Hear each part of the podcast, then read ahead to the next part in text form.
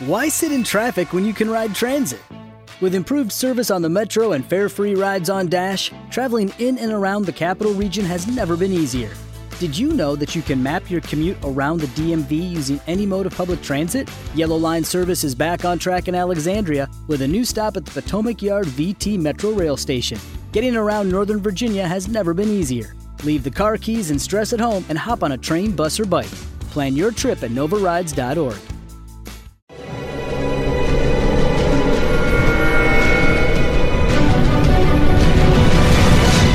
Yo documental.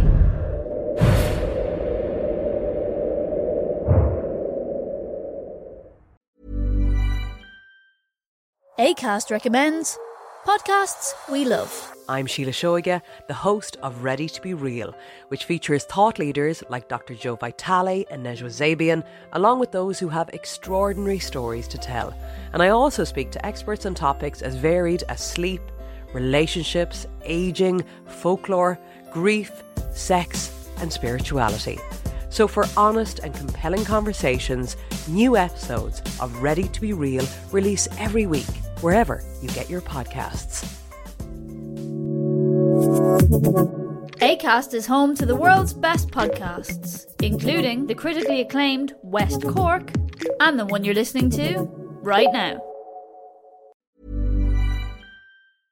Importante.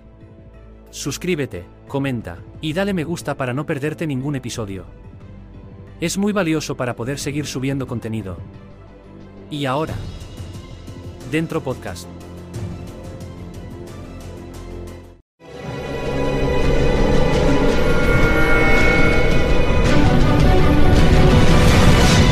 Yo documental.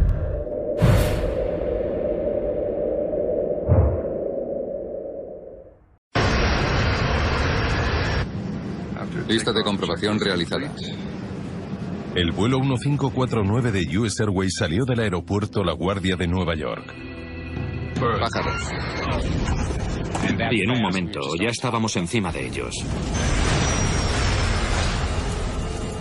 Tomo el mando. De acuerdo. Ambos motores del avión dejaron de funcionar.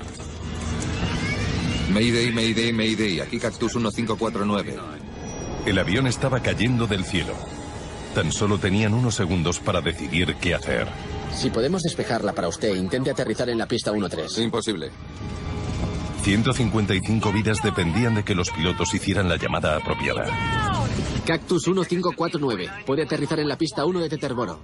No puedo hacerlo. Con una opción mala a la derecha y otra peor a la izquierda, la tripulación decidió dirigir su Airbus a la pista que tenían justo enfrente. Vamos a caer en el Hudson. Amerizaje en el río Hudson. Aeropuerto La Guardia, a media tarde. Por favor, dediquen un momento a escuchar estas. El vuelo 1549 de US Airways es un vuelo corto de Nueva York a Charlotte, Nueva Carolina. Al menos hará más calor en Charlotte. Su cojín del asiento sirve como salvavidas.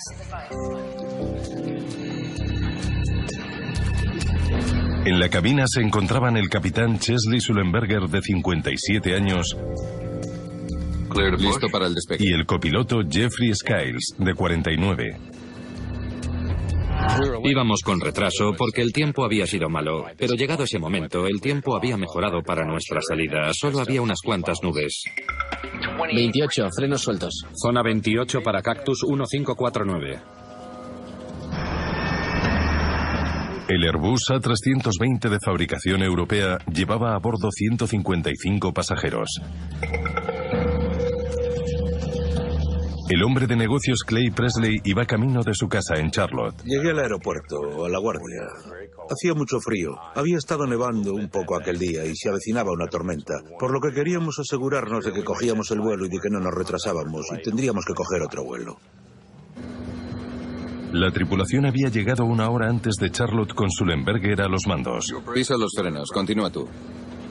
El copiloto Skiles pilotaría el vuelo de vuelta a Charlotte. Tomo el mando. Es habitual compartir los vuelos entre pilotos. Cactus 1549. Pista 4, listo para el despegue. Cactus 1549, listo para el despegue. Este viaje era la etapa final de una serie de cuatro días de viajes para ambos hombres. Hicimos las llamadas habituales. Era un despegue normal. Los procedimientos del ascenso fueron normales. No había absolutamente nada que indicara que sería un despegue diferente que cualquier otro de mi carrera. Pero al final del día serían la tripulación más famosa del planeta. Arriba tren de aterrizaje, por favor. Tren de aterrizaje arriba. Patrick Harten era uno de los controladores que dirigían el tráfico en la Guardia aquel día. Tenía uno de los trabajos más estresantes del mundo.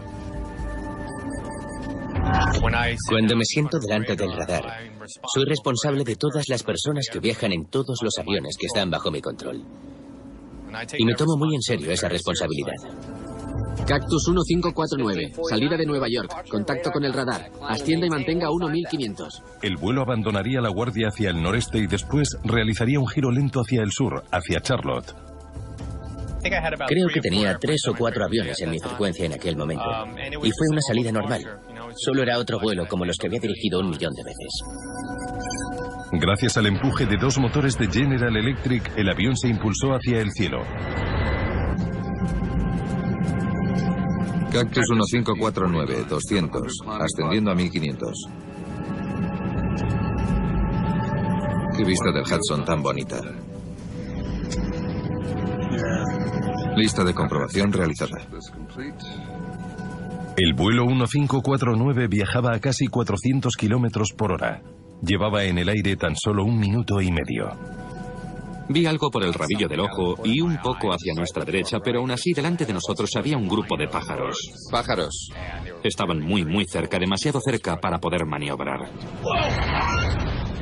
Y en un momento ya estábamos encima de ellos. Se podía sentir la potencia del avión al avanzar y entonces de repente se oyó una enorme explosión. Parecía como si hubiéramos parado en el aire y hubiéramos chocado contra un muro de ladrillos. Dios mío, el motor está ardiendo. Y de repente alguien dijo que el motor estaba ardiendo. Vaya. Y antes de que pudiéramos evaluar la situación. Uno de ellos no funciona. Los dos. Los dos motores dejaron de funcionar. Contacto. Tan solo 13 segundos después de que comenzaran sus problemas, Sullenberger tomó el mando del avión agonizante. Tomo el mando. De acuerdo. Coge el manual de vuelo y busca pérdida de empuje en ambos motores. El manual de vuelo es una guía paso a paso de cómo solucionar las emergencias.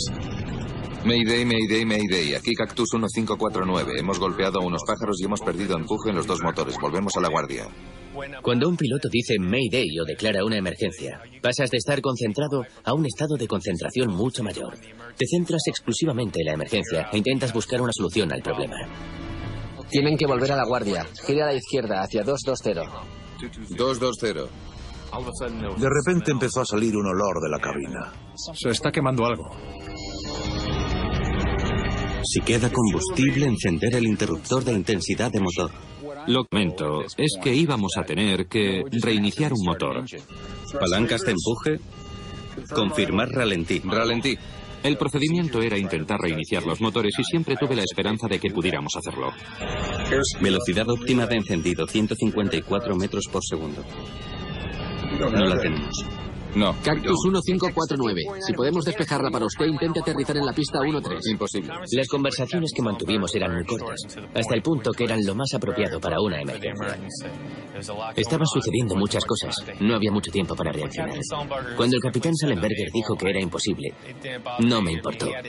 Él tenía las manos ocupadas pilotando el avión, y entendí que mi trabajo era pasar a la siguiente opción. Está bien, Cactus 1549. Va a tener que dirigirse a la pista 31. Imposible. Harten aún quería que el avión regresara a la guardia, pero el vuelo 1549 se encontraba solo a unos 400 metros del suelo. Cactus 1549. La pista 4 está disponible si gira a la izquierda. Diríjase a la pista 4. No estoy seguro de que podamos llegar a alguna pista. ¿Qué tenemos a la derecha? ¿Hay algo en Nueva Jersey? ¿Teterboro? Vale, sí, a su derecha está el aeropuerto Teterboro. ¿Quieren intentar llegar a Teterboro? Teterboro es un aeropuerto pequeño al lado del río Hudson en Nueva Jersey, pero se encontraba a varios kilómetros y sin sus motores el vuelo 1549 estaba cayendo rápido. ¿Quieren intentar llegar a Teterboro? Sí. Cuando el controlador de tráfico aéreo señaló Teterboro, lo miré y me preocupó que de verdad fuera a intentarlo. Yo no creía que pudiéramos hacerlo.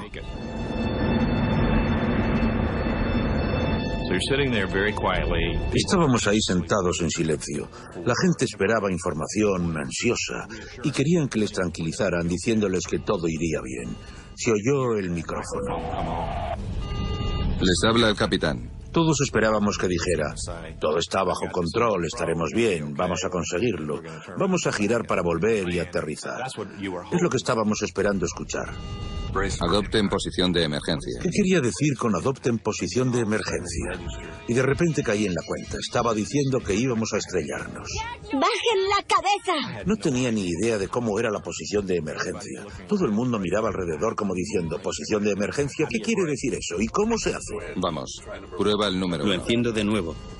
Vale, enciéndelo de nuevo. Mientras la tripulación luchaba por pilotar el avión averiado, Patrick Harten aún intentaba encontrar un aeropuerto para ellos. Llevaba trabajando unos tres años con el aeropuerto de Teterboro, así que estaba muy familiarizado con él. Cactus 1549. Puede aterrizar en la pista 1 de Teterboro. No puedo hacerlo. De acuerdo. ¿Qué pista de Teterboro quiere? Vamos a caer en el Hudson. Lo siento, repita, Cactus. Sí, le había oído, pero mi mente no quería entender esas palabras. Vamos a caer en el Hudson. Esa era una sentencia de muerte para él, y yo no quería aceptar el hecho de que todo había terminado y de que no quedaban más opciones. Creo que no vamos a volver a la guardia. Le mandé un mensaje a mi mujer diciéndole que la quería. No le dije nada más porque no quería que se preocupara. Vale. Allá vamos. Despliega los flaps. Pensé para mí mismo, genial, el río Hudson era nuestra mejor opción. Era el único lugar a la vista en el que podíamos hacer aterrizar el avión. Los pasajeros del avión vieron cómo se acercaban al Hudson y empezaron a prepararse. Empecé a pensar que si nos estrellábamos tendría que saber dónde estaban las filas de emergencia y en que si caíamos en el agua tendría que ser capaz de aguantar la respiración durante el tiempo suficiente como para llegar hasta esas cuatro o cinco filas y abrir las puertas, si es que podíamos hacerlo. Flaps desplegados. A 76 metros del suelo. No íbamos a poder reiniciar los motores, así que empecé a indicar la velocidad y la altitud. 87 metros por segundo. Para informarle de la situación en la que nos encontrábamos. Los flaps están a dos. ¿Los quieres a más? No. No. Déjalos a dos.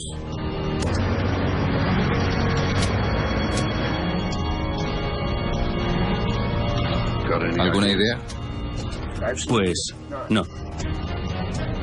Estábamos muy concentrados en lo que estábamos haciendo. Yo siempre pensé que saldría bien. A menos de 90 metros, el radar de Patrick Harten no podía ver el avión. El vuelo 1549 desapareció. Cuando el avión desapareció de mi radar, asumí que no habría supervivientes. En la cabina, los pasajeros se prepararon para lo inevitable. Todos los pasajeros empezaron a unar esfuerzos y mientras descendíamos alguien gritó. Quédense sentados. Los de las puertas preparados. Quédense sentados. Y los de las puertas dijeron que estaban listos. Yo tenía muchísimo miedo. Preparémonos.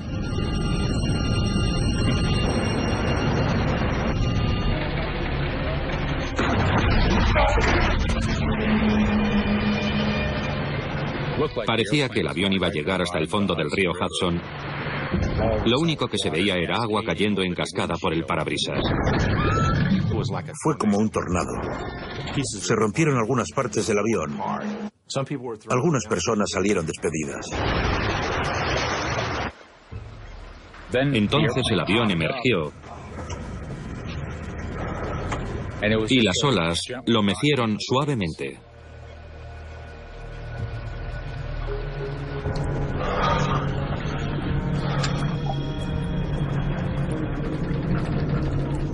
Nos quedamos allí sentados. Estábamos en shock y esperando lo que vendría después. El vuelo 1549 de US Airways permaneció en el aire durante 5 minutos y 8 segundos. Tras haber realizado un aterrizaje extraordinario, los pasajeros y la tripulación se enfrentaban a un nuevo peligro. El avión se estaba inundando. El agua fría del Hudson estaba entrando en la cabina.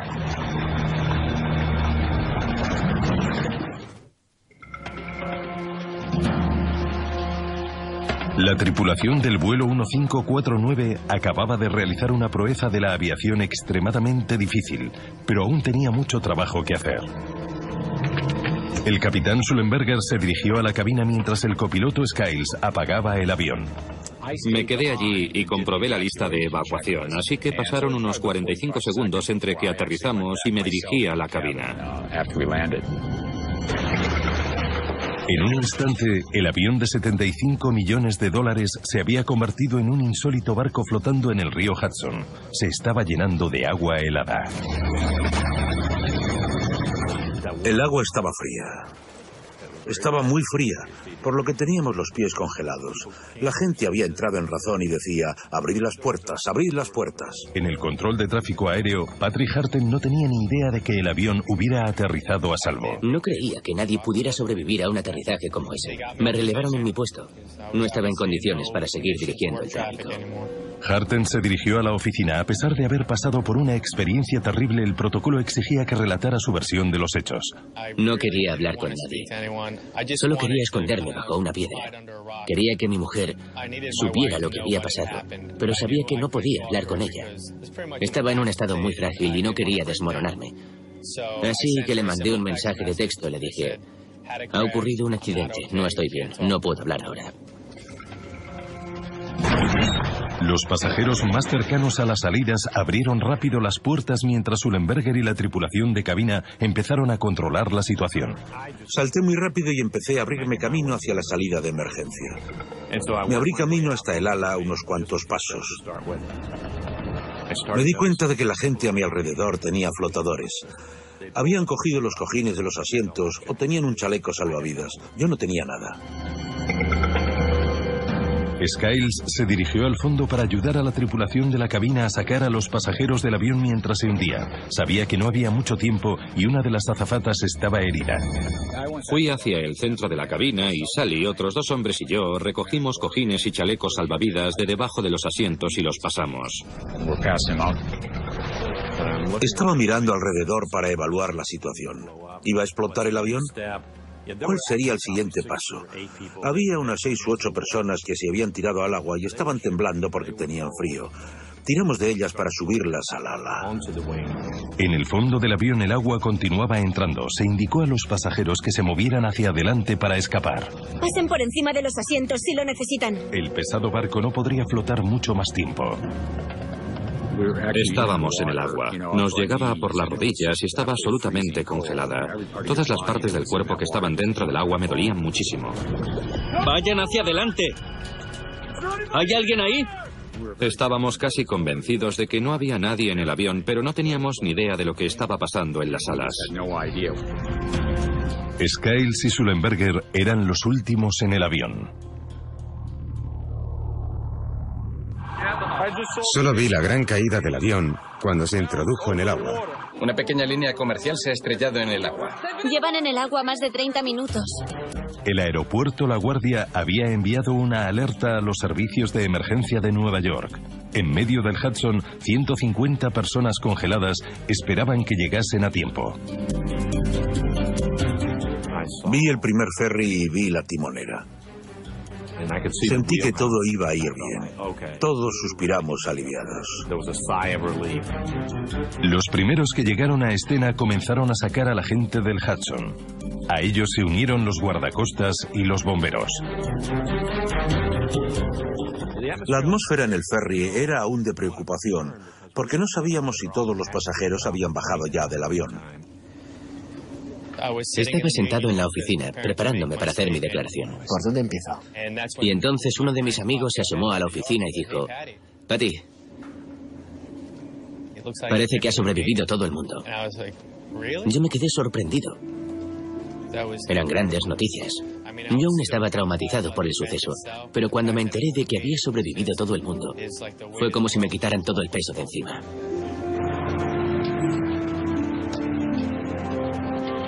Toda la nación estaba atenta, mientras los pasajeros y la tripulación salían del vuelo 1549 a salvo.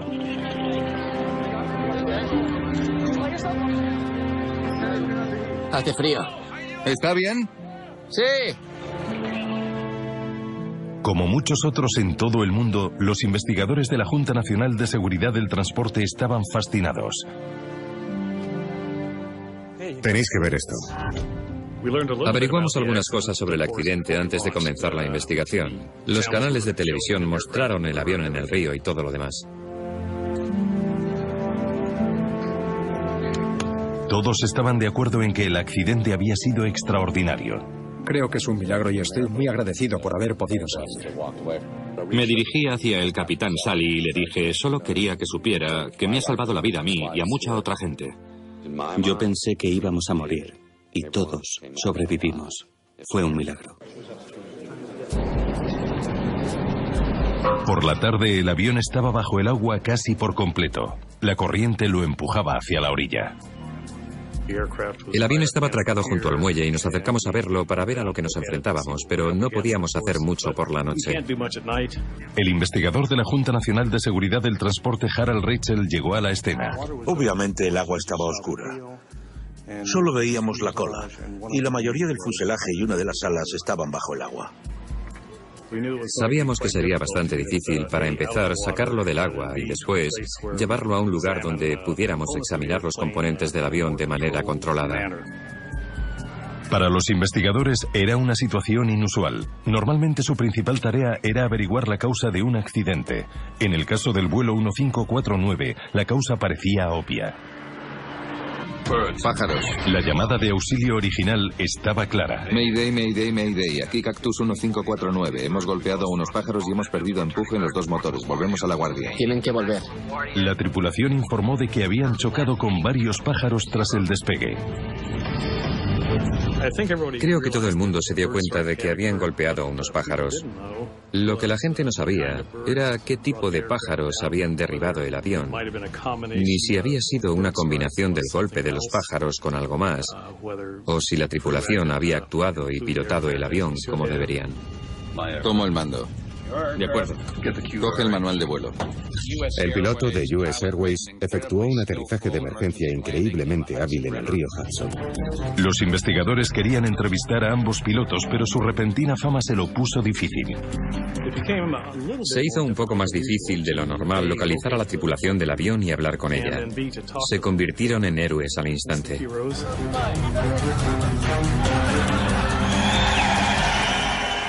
Nada en la vida puede prepararte para el frenesí mediático de una situación como esta.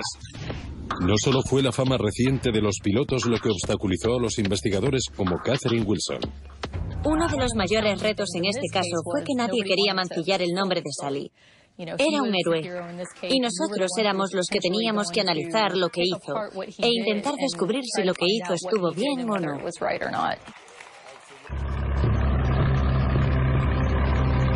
Para demostrar que los pájaros causaron el accidente, las autoridades tenían que sacar el avión del agua, pero faltaba una pieza vital.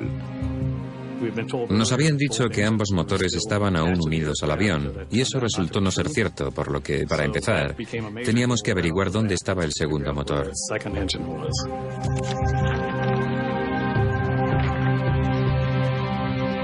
No sabíamos exactamente dónde estaba. Centrémonos en esta zona. Pero teníamos imágenes del avión estrellándose y podíamos comprobar distintas cosas. Empleamos un sonar de exploración que nos proporcionó una imagen muy clara del fondo.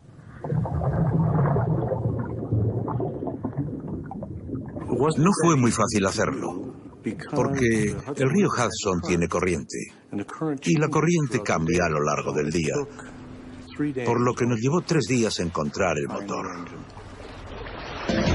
En unos días el motor recuperado y el resto del avión se trasladaron a un almacén en Nueva Jersey para que los investigadores pudieran estudiar los escombros más minuciosamente. Obviamente, no podíamos hacerlo a la orilla del río Hudson. Y puedes imaginar lo interesante que fue trasladar un avión de 50 o 60 metros de largo. With the Lucky Land slots, you can get lucky just about anywhere. This is your captain speaking. Uh, we've got clear runway and the weather's fine, but we're just going to circle up here a while and uh, get lucky.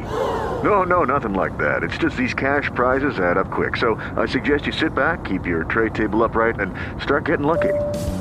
Play for free at LuckyLandSlots.com. Are you feeling lucky? No purchase necessary. Void where prohibited by law. 18 plus terms and conditions apply. See website for details. Okay, round two. Name something that's not boring. A laundry? Ooh, a book club. Computer solitaire, huh? Ah, oh, sorry, we were looking for Chumba Casino. That's right. ChumbaCasino.com has over 100 casino style games. Join today and play for free for your chance to redeem some serious prizes. ChumbaCasino.com. No purchase necessary. Full prohibited by law. 18 plus terms and conditions apply. See website for details. ACAST recommends podcasts we love. I'm Sheila Shoiga, the host of Ready to Be Real, which features thought leaders like Dr. Joe Vitale and Nejwa Zabian, along with those who have extraordinary stories to tell. And I also speak to experts on topics as varied as sleep, relationships, aging, folklore, grief, sex, and spirituality. So, for honest and compelling conversations, new episodes of Ready to Be Real release every week, wherever you get your podcasts. ACAST is home to the world's best podcasts, including the critically acclaimed West Cork and the one you're listening to right now. Okay, round two. Name something that's not boring. A laundry? Ooh, a book club. Computer solitaire, huh? Ah, oh, sorry, we were looking for Chumba Casino. That's right. ChumbaCasino.com has over 100 casino style games. Join today and play for free for your chance to redeem some serious prizes.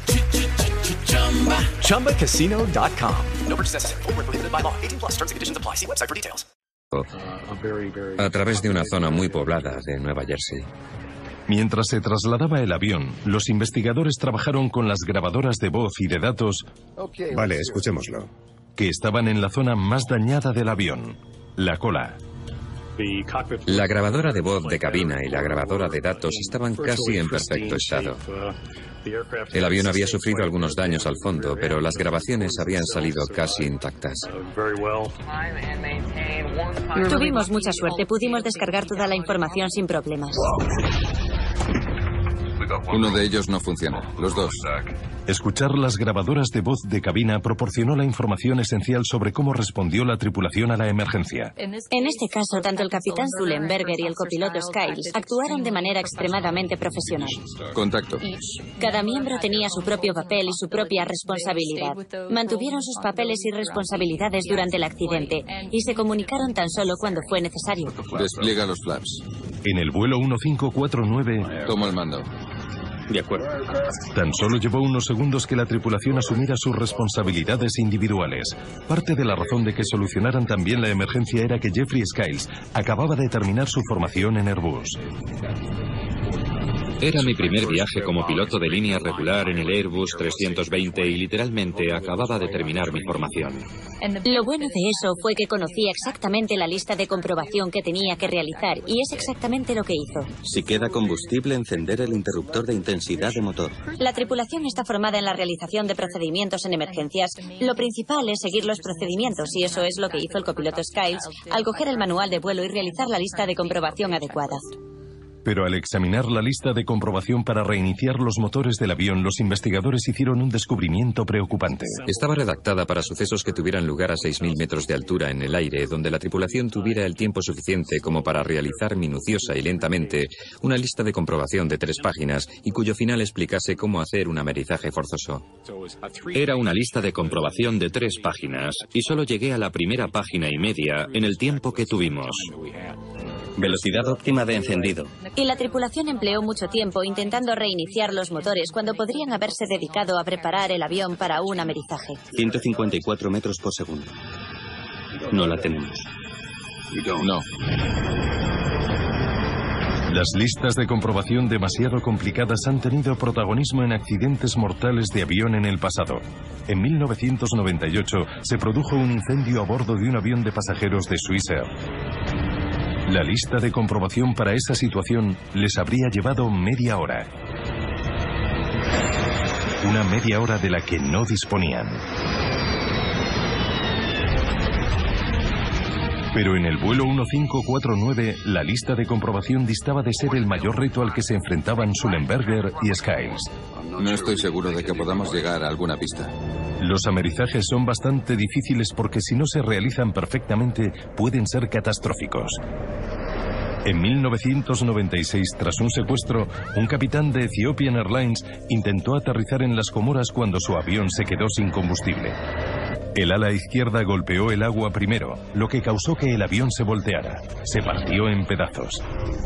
De los 175 pasajeros a bordo, solo 50 sobrevivieron.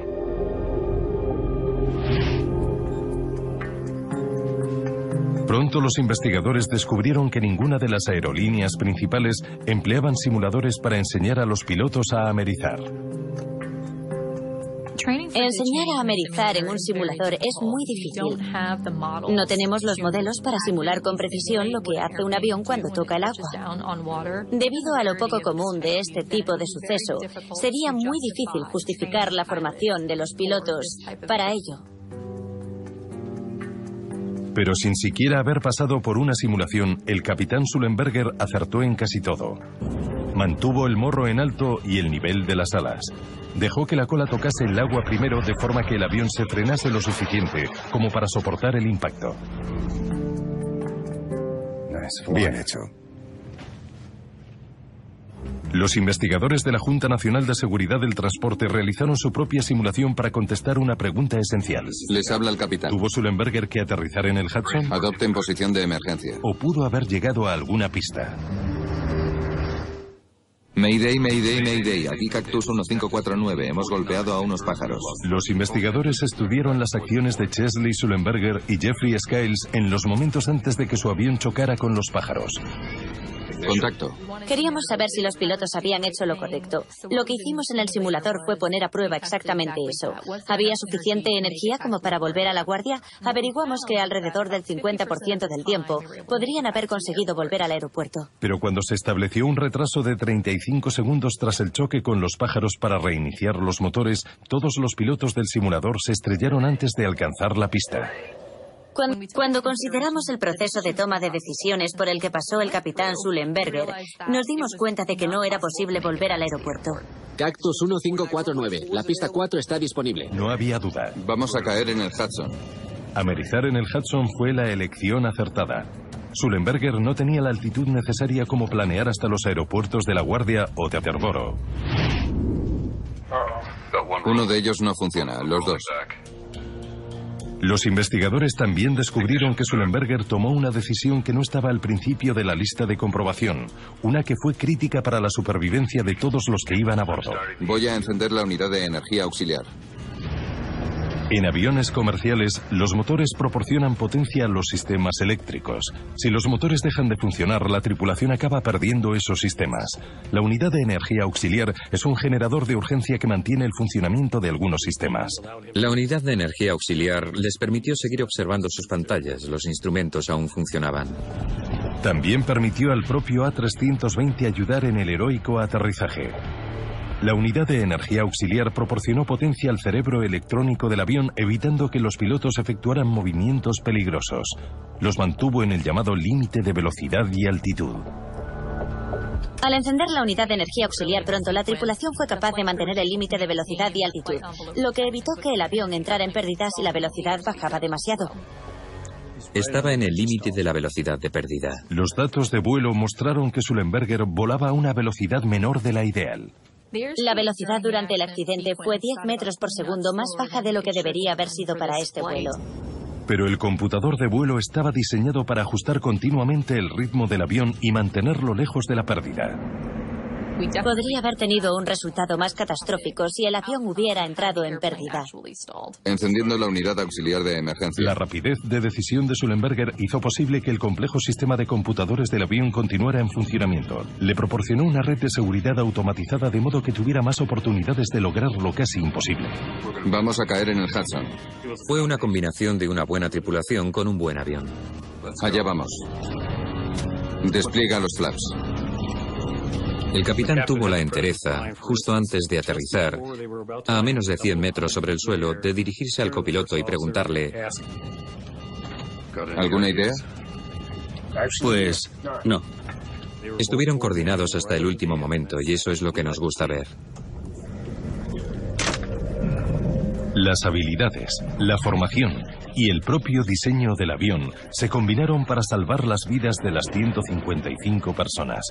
Pero los investigadores aún querían saber cómo paralizaron unos pájaros dos motores de avión muy avanzados y si podrían evitar que volviera a suceder. Ocho días después del accidente, los investigadores pudieron examinar por fin los motores con detalle. Richard Dolbier pasó gran parte de su carrera estudiando colisiones entre pájaros y aviones. Cuando un avión choca contra un pájaro, normalmente no suele quedar mucho del pájaro, especialmente si el pájaro choca contra el motor.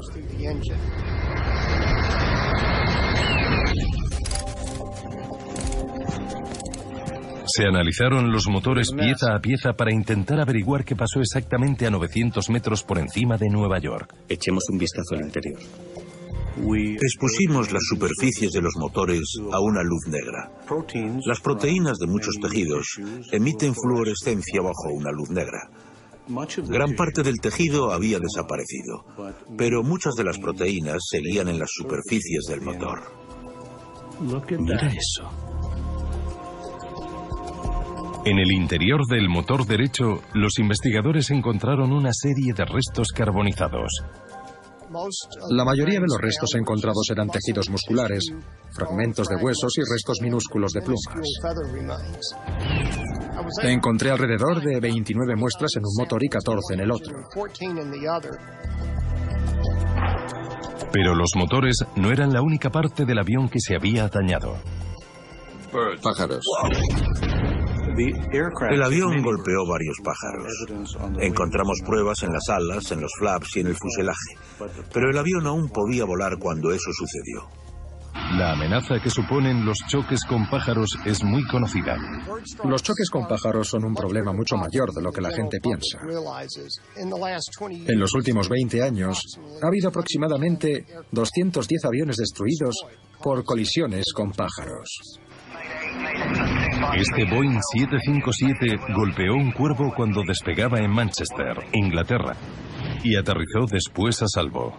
Solo en 2008 hubo cuatro accidentes dramáticos. Un Boeing 747 succionó un cernícalo hacia uno de sus motores. La tripulación abortó el despegue y sobrevivió. El avión quedó destrozado. Este avión succionó pelícanos hacia ambos motores y uno terminó en la cabina. Las reparaciones costaron 2 millones de dólares. El motor de un MD-10 resultó seriamente dañado por una nave. La reparación costó unos 900 mil dólares. Y cinco personas fallecieron cuando este Cessna chocó contra al menos un pelícano. Desde 1988, más de 200 personas han fallecido por accidentes por colisiones con pájaros. El problema podría empeorar porque hay más pájaros ahí fuera. Al restringir el uso de pesticidas peligrosos para pájaros como el DDT, hemos visto un incremento en las poblaciones de distintas especies de pájaros. Ha aumentado el número de gansos de Canadá, que son residentes, no aves migratorias. A nivel nacional, la población ha aumentado de un millón a unos cuatro millones. En La Guardia, uno de los mayores problemas del aeropuerto era una colonia de gansos permanente cerca de la isla de Riker.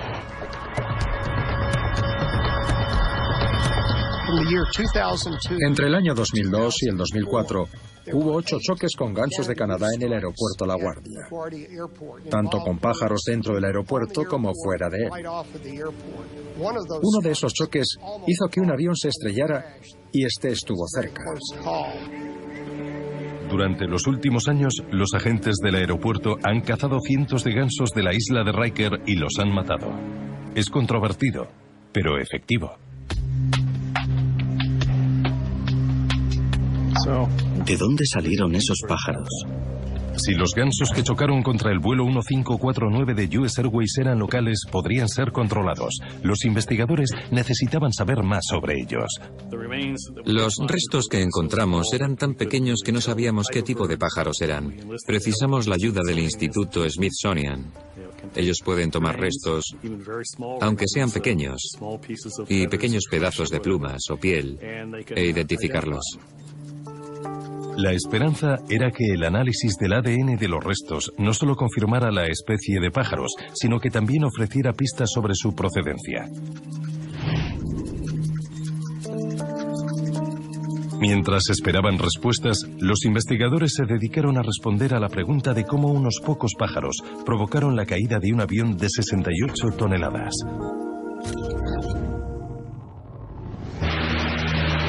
Antes de que puedan emplearse en un avión de pasajeros, los motores pasan por una serie de pruebas rigurosas para demostrar que pueden funcionar en condiciones extremas. Las pruebas incluyen la succión de cadáveres de pájaros congelados. Los motores TFM a turboreacción que proporcionaban potencia al A320 pasaron esas pruebas y fueron certificados en 1996. Las amplias pruebas contra pájaros requeridas para un motor CFM consisten en disparar un pájaro de casi 2 kilos desde un cañón de aire hacia el motor, que está funcionando a casi plena potencia. Para aprobar, los motores no debían permanecer en funcionamiento, tan solo debían mantenerse intactos, lo que sucedió en el avión de Sullenberger. Los motores no experimentaron lo que llamamos un fallo incontenible. No se introdujeron grandes pedazos ni hojas del ventilador ni ninguna otra pieza que hiriera a la gente del interior del avión.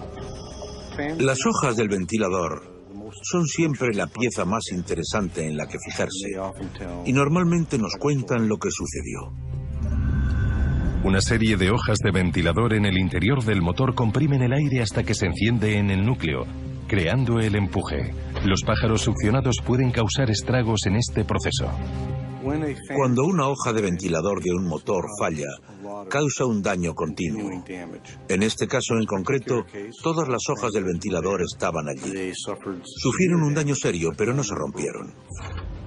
Un análisis de los motores demostró que mientras que las hojas del ventilador primaria sobrevivieron al impacto, la delicada maquinaria del interior del núcleo no lo hizo. Uno de ellos no funciona. Los dos. Una vez que analizamos el motor, el núcleo, determinamos que había un daño significativo.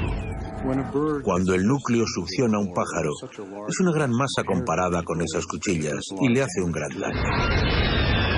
Los pájaros succionados por el vuelo 1549 Mayday, Mayday, Mayday. Aquí Cactus 1549. destrozaron los compresores del motor. Los fragmentos de metal de esos compresores rotos fueron succionados hasta los núcleos de ambos motores apagándolos. Hemos golpeado a unos pájaros. Hemos perdido empuje en los dos motores. Cuando llegaron los resultados del ADN del Instituto Smithsonian, los investigadores por fin comprendieron por qué el vuelo 1549 perdió empuje en ambos motores. Los pájaros que golpearon el avión de Sullenberger y Skiles eran gansos adultos de Canadá y eran mucho más grandes de los empleados en cualquier prueba de motores.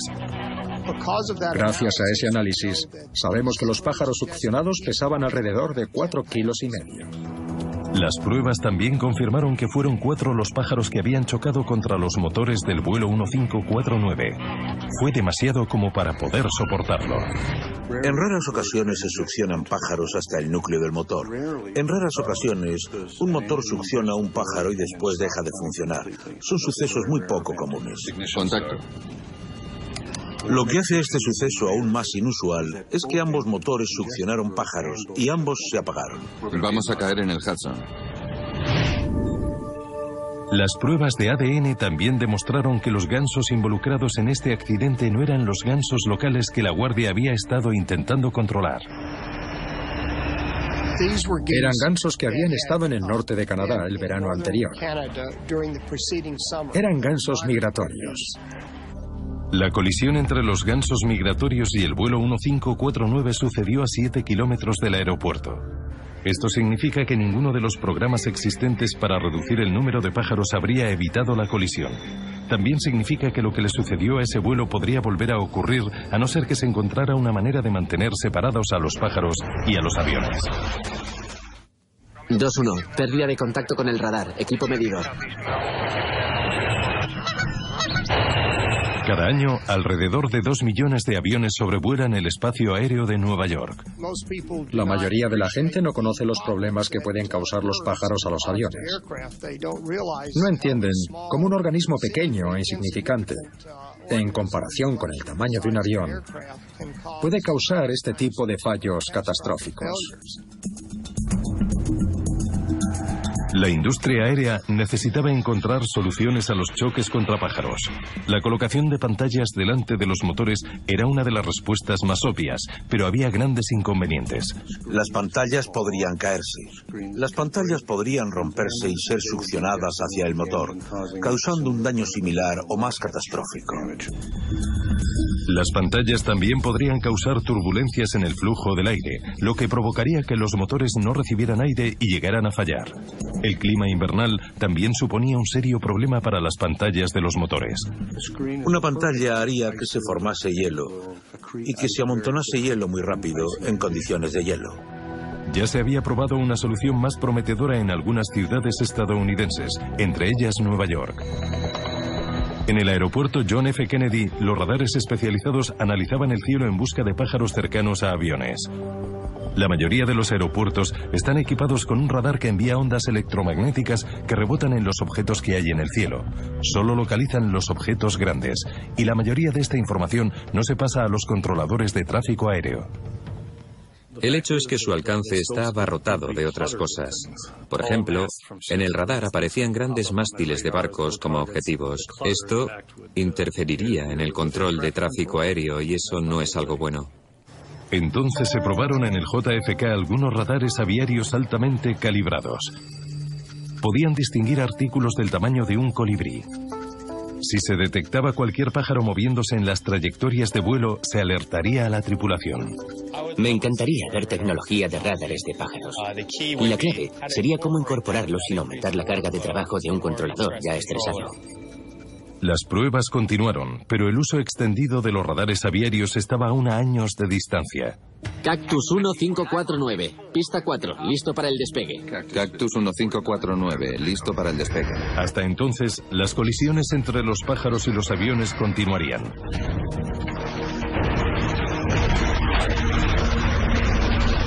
Lo que demostró el seguro resultado del vuelo 1549 es que la mejor defensa contra esta amenaza fue un buen equipo en la cabina.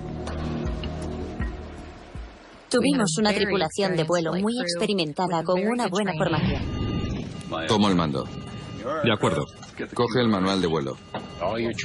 Toda la formación que has hecho, todos los años que llevas pilotando aviones, todo vuelve a ti cuando lo necesitas.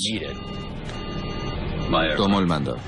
De acuerdo. Sally y yo trabajamos juntos extremadamente bien en esa circunstancia. Yo sabía lo que pasaba por su mente y él sabía lo que pasaba por la mía.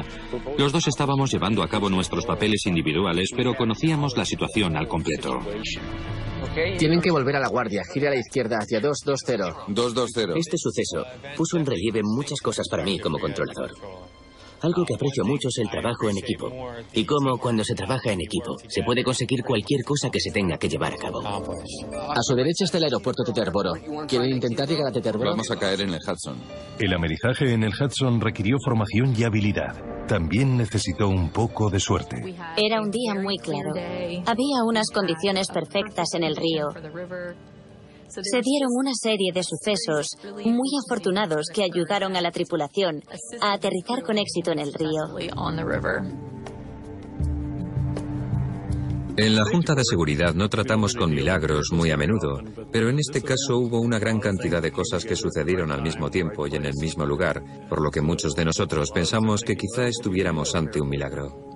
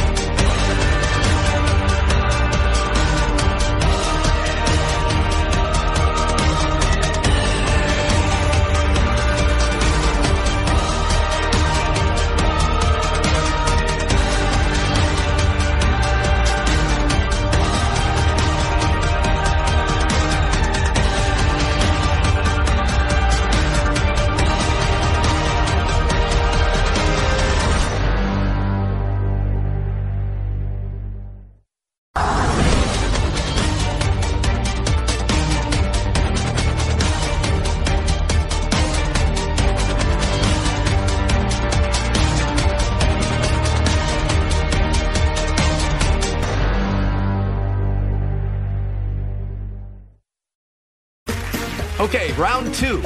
Name something that's not boring. A laundry? Ooh, a book club. Computer solitaire, huh? Ah, oh, sorry, we were looking for Chumba Casino. That's right. ChumbaCasino.com has over 100 casino style games. Join today and play for free for your chance to redeem some serious prizes. ChumbaCasino.com. No purchase necessary. Full prohibited by law. 18 plus terms and conditions apply. See website for details.